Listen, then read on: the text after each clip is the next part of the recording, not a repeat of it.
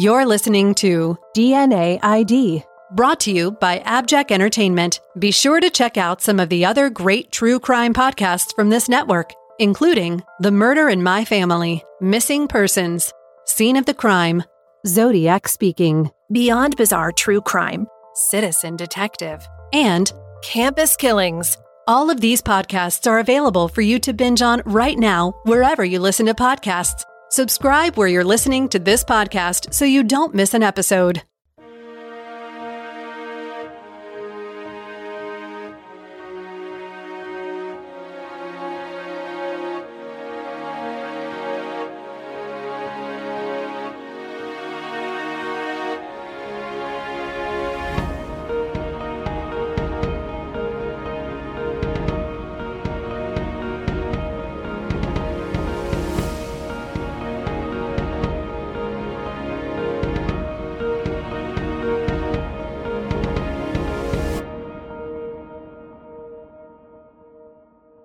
On June 21, 1979, the remains of a woman were found lying next to the north side of Highway 290, near FM 696, about six miles east of Elgin, Texas. The body was found by patrol officers who, I suspect, had stopped by the side of the road for some reason and parted the tall grasses abutting the roadway far enough to glimpse human remains hidden in the weeds. The Bastrop County deputies called it in and investigators responded to the scene. There was no identification on the woman. Her body was in an advanced state of decomposition. In fact, there was no soft tissue remaining. An autopsy on the body was performed by the Travis County Medical Examiner's Office. The ME estimated the woman had been dead for four to six weeks. No specific cause of death could be determined. Police theorized she'd been hit by a hit and run driver because x rays of her body revealed that she had a broken pelvis. It was ruled a homicide based on trauma to the body, and vehicular homicide was mentioned in the report as a possibility. I was told that investigators believed and continue to believe that the woman's remains were in that same spot for the four to six weeks she'd been deceased, and just hadn't been noticed because of the native vegetation obscuring her. The woman had the following characteristics she was white with brown hair. Her eye color couldn't be determined. Her height was estimated at 5 foot 0 to 5 foot 2 inches tall, and her estimated weight was 90 to 130 pounds. A pretty wide range, but absent any flesh on the skeleton, that was the best they could do. Further, the medical examiner was able to give only a wide range of potential ages for the Jane Doe. She was anywhere from 16 to 40. The Jane Doe was wearing some clothing that was described as a white Evian JRS pullover shirt with red trim at the neckline and dark blue jeans with the tag reading Styled in California, size 13 to 14. Whether or not she wore any shoes or jewelry is not reflected in the original reports, and if she was, those items are no longer in evidence. All attempts to identify the woman were unsuccessful. Her death was pretty big news in the area, but even though she received media coverage, no one could provide her name. She was buried in an Elgin cemetery in an unmarked grave. And there she sat, largely forgotten, until in 1984 someone confessed to killing her. Someone named Henry Lee Lucas. According to the Lucas Report, issued in 1986 by then Texas Attorney General Jim Mattox, Lucas confessed to stabbing a white woman in Elgin back in mid 1979. He said she was between 23 and 39 years old. The report lists the murder in Elgin to have involved stabbing slash auto pedestrian accident. Lucas claimed he was assisted by his accomplice Frieda Powell, who would later become one of his confirmed victims. The Lucas report notes that Henry Lee Lucas was working in Jacksonville, Florida at the time, although it's unclear whether that was at the time when the Jane Doe was found or when she was killed four to six weeks earlier. The notes also say that the autopsy did not corroborate Lucas's claim of stabbing, although, since there was no soft tissue remaining on Jane Doe's body, it's possible she was stabbed in a place where a bone was not impacted, and the evidence of that had decomposed away. Lucas's confession caused the Texas Rangers and the Bastrop County Sheriff's investigators to reopen Jane Doe's case. According to the Austin American Statesman, Lucas, quote, divulged details of the body's condition and location to sufficiently convince law enforcement at the time that he was the party responsible for the death, the district attorney's office motion for inquest read. But as we know, Lucas later recanted his confessions, including this one. Eventually, he was convicted of committing 11 murders. One of these was the murder of the Jane Doe known as Orange Socks, killed in Georgetown, Texas, in October 1979, the same year as Bastrop County Doe. Lucas died of congestive heart failure in prison in 2001, and the whole world breathed a collective sigh of relief. Whether Lucas's confession to killing the Bastrop County doe was true or not, it didn't help identify her, as he didn't name her. She remained unnamed for decades until, in 2019, there was renewed interest in her case. That year, the Bastrop County Sheriff's Office was contacted by the producers of a Netflix documentary about Lucas. They inquired about his possible involvement in the murder of the Jane Doe found in Elgin. This spurred the BCSO to take another look at the case and Sergeant James Miller was assigned to it in May 2019. He reviewed the file and entered the Jane Doe's description into NamUs, creating profile UP 57657 on May 29, 2019. And it was decided that perhaps, with the use of modern DNA technology, they could determine who the Jane Doe was. The problems were twofold. One, they didn't have any DNA from the Jane Doe, and two, they didn't know where or even if she was buried. Back in the day, sometimes does were cremated. Sergeant Miller told me that he was able finally to figure out that the Jane Doe had indeed been buried and where her unmarked grave was in the Elgin Cemetery by poring over old records. On Wednesday, June 19, 2019, the remains were exhumed. This from the Austin American Statesman, quote, Bastrop County Sheriff Maurice Cook, District Attorney Bryan Goertz, and other county officials looked on last week as Dr. Harrell Gill King director of University of North Texas's Center for Human Identification, extracted bone samples from the woman's decaying skeletal remains. The sample was taken to UNT's federally funded DNA lab, where Gill King and the Forensic Anthropology Unit will build a genetic profile of the woman and enter it into a federal DNA database in hopes that it might match the genetic profile of a family member already in the system. We're not looking to solve a crime here, Goertz said as he drove from the Elgin Cemetery on June 19th. We don't even know that a homicide or a crime occurred.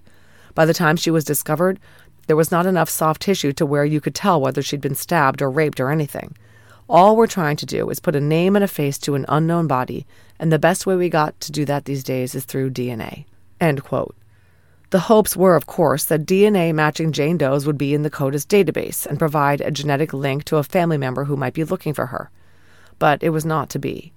Even though Jane Doe's bones appeared to be in good shape, and Dr. Gill King was able to obtain a reasonably good sample, no DNA was in the CODIS database that shed light on Jane Doe's identity.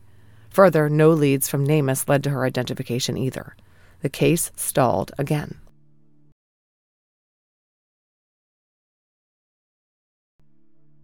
In 2022, the Bastrop County Sheriff's Office decided to try forensic genealogy to identify Jane Doe.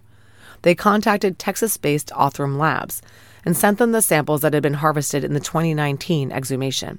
But even Othram, with its proprietary forensic grade genome sequencing technology, was unable to obtain enough DNA to create a SNP profile for Jane Doe. So, guess what they did? They exhumed her again. It was done with the assistance of Texas State University in September 2022, and this time, Othram was able to obtain the profile they needed, which was completed on January 12, 2023.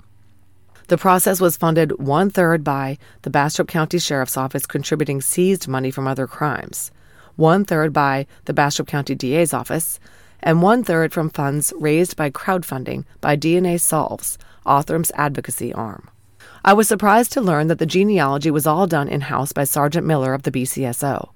He told me that his wife has some significant experience in being a search angel, so he was able to pick it up. On April 3, 2023, Othram provided him with a report containing the results of the upload of the SNP profile to the open source databases, and he took it from there. He told me that in this case, the top DNA relatives shared 555 centimorgans with Jane Doe, requiring the tree builder to go back to only the second great grandparent level to locate the most recent common ancestor. Sergeant Miller told me that despite this relatively promising top match, the genealogy was still quite challenging, with lots of roadblocks, including the fact that the DNA trail led to a family who had given a baby girl up for a closed adoption.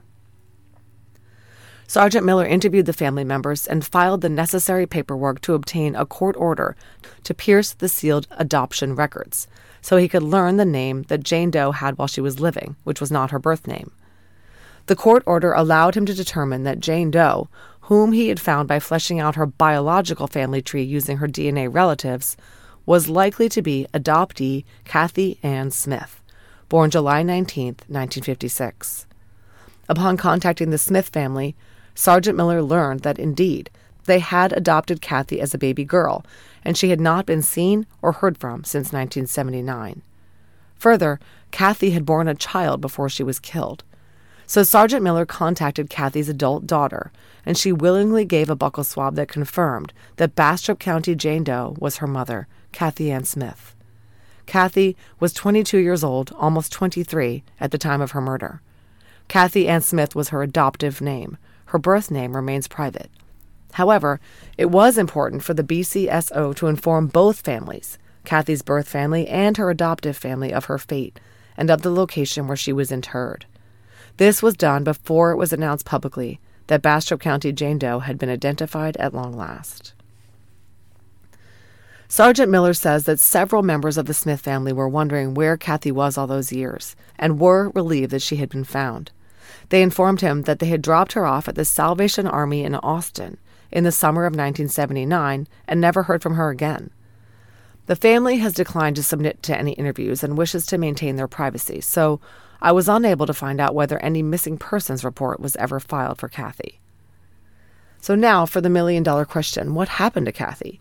How did she end up with a broken pelvis, decomposing on the side of a highway in Elgin, which is 26 miles from where she was last seen at the Austin Salvation Army? Well, all my listeners who have heard about Henry Lee Lucas's false confessions in so many cases will be surprised to hear that he has not been ruled out as Kathy's killer, even though he recanted his confession. This from Bastrop County Sheriff Maurice Cook at the press conference announcing the identification of Kathy Ann Smith. He is talking about Henry Lee Lucas. Quote, there was a connection in Austin between the Salvation Army and Henry Lee Lucas was there at the same time that Ms. Smith was there. That's where her family let her out, was at the Salvation Army, and Henry Lee Lucas was known to be at that location sometime during that period. I'm not trying to say we've got a strong case that it is Henry Lee Lucas, but he popped up as a suspect early on, and we found evidence during the investigation that there was a nexus between them. End quote. Specifically, the sheriff said that Henry Lee Lucas was placed at the Salvation Army within days of Kathy being there. Not only that, but Sheriff Cook went on, quote, one of his techniques was to find someone walking down the side of the highway and run into them and disable them so he could then sexually attack them, end quote. Could this be what happened to Kathy? Henry Lucas saw her at the Salvation Army and followed her as she walked down the highway, ran into her, abducted her, and raped, killed, and dumped her? I was fascinated to learn that Sheriff Cook personally interviewed both Henry Lee Lucas and Otis Toole, as he was at one point affiliated with the Texas Rangers. He said at the press conference, quote, Whether they did this or not, I don't know. This murder is so old, I doubt seriously if it will ever develop a suspect. We are considering Henry Lee Lucas as our primary suspect. Cook said that his agency went to all the trouble to identify Kathy in order to give closure to her family. Simply put, it was just the right thing to do. Bastrop County District Attorney Bryan Goertz also spoke at the press conference. He was visibly moved by the identification of Kathy. Goertz said, quote, We're never going to know specifically what happened that night. We're never going to solve this crime per se, because by the time she was recovered, there was no way to get to forensic data that could tell us whether she'd been sexually assaulted. We had very little to work with. I was there in 2019 when she was exhumed the first time. This is a fascinating case study. You're talking about a victim that was unidentified for all these many years, and through the joint efforts of law enforcement and the civilian population and private and nonprofit agencies, there's a family that can rest in peace. And there's an individual who's not an indigent person in a grave, and that's a beautiful thing. End quote. Kathy's family is planning on marking her grave with a headstone to finally give her her name back. The investigation into Kathy Ann Smith's death is ongoing. Anyone with information regarding her case is asked to call the Bastrop County Sheriff's Office at 512 549 5100 and reference case number 7906 000688. Thank you to BCSO Sergeant James Miller for speaking with me about this case. Recently, I let listeners know about a new benefit available to them called an Abjack Insider subscription that's available through Apple Podcasts. An Abjack Insider subscription will give listeners ad free access to every bit of DNA ID content published, both past episodes and future episodes. It will also give you benefits like early access and bonus content. Head over to Apple Podcasts and click on the DNA ID show page or the Abjack Entertainment channel to start a free trial. Thanks for listening to this episode of DNA ID. If you'd like to listen to the show ad free and help support the show in the process, please head over to patreon.com slash DNAID. And if you're interested in some fun DNA ID merch, visit the store at customizedgirl.com slash S slash DNA ID podcast. To contact the show, please email us at DNAIDpodcast at gmail.com. Follow us on social media at DNAID Podcast on Instagram, at DNAID Podcast on Twitter, or on Facebook at facebook.com slash DNAID Podcast. Finally, if you want to visit our website, go to DNAIDpodcast.com. You'll be able to get all the episodes of the show, leave comments on episodes that I can respond to, and you can even leave voicemails. You'll get all the latest news about the show and important updates. Find links to our social media, merch, and a lot more. It's really your one stop shop for everything DNA ID. DNA ID is written, researched, and hosted by me, Jessica Betancourt. It's produced by me and Mike Morford of Abjack Entertainment. Music by Connor Betancourt. Check out our other collaborative podcasts, Scene of the Crime, Missing Persons, and Beyond Bizarre True Crime.